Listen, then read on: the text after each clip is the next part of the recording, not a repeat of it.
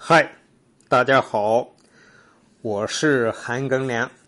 喜马拉雅这个平台是我最喜欢的平台，它现在迎来了十岁的生日，而我和喜马拉雅结缘也有八年了。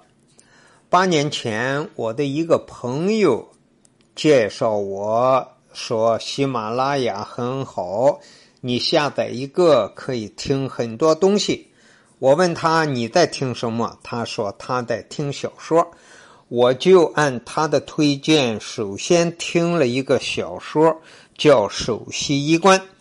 主播阿陈老师的声音真的是打动了我，讲的太好了。听完了之后，我就想我要出国旅游啊，我也。呃，自由行出国旅游过，我的英语还算凑合，也完成了自由行。但是我想继续提高，就在喜马拉雅上找了很多英语的主播，听他们讲英语，我就跟着学。这个样呢，我在喜马拉雅上也学了很多的英语句子，提高了我自己的英语口语水平。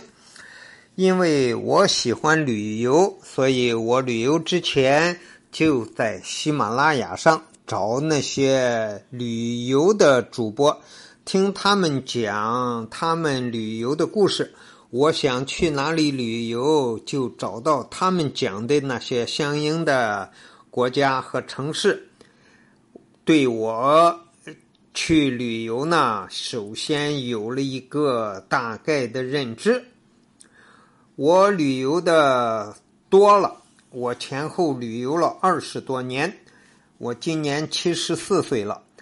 那么，我也想把我旅游的故事讲给大家听。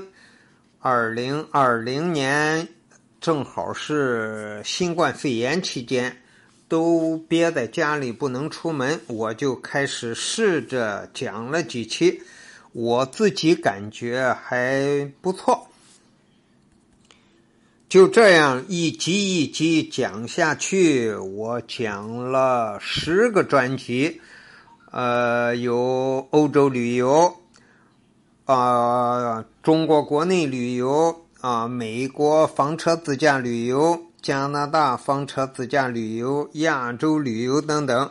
我还讲了一个国际象棋的故事，因为我本身。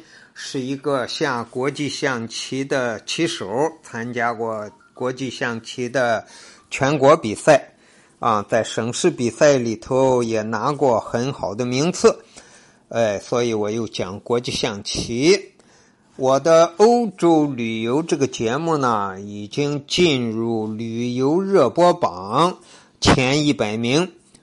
现在呢，基本上在四十多名到六十多名之间徘徊。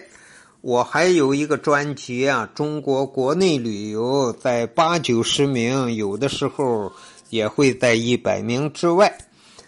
这个样呢，我看到我的旅游，有这么多人听我的故事啊，欧洲旅游已经突破了一百万次的播放量。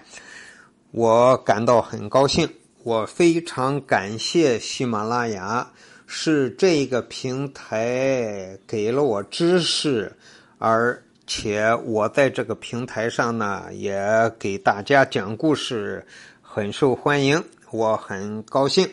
感谢喜马拉雅迎来了十岁的生日，我要继续在喜马拉雅上讲我的旅游故事，等到喜马拉雅。庆祝他的二十岁生日的时候，我想我就会把我的旅游故事讲十多年了，也会有很多的听众和粉丝。再一次感谢喜马拉雅，感谢喜马拉雅。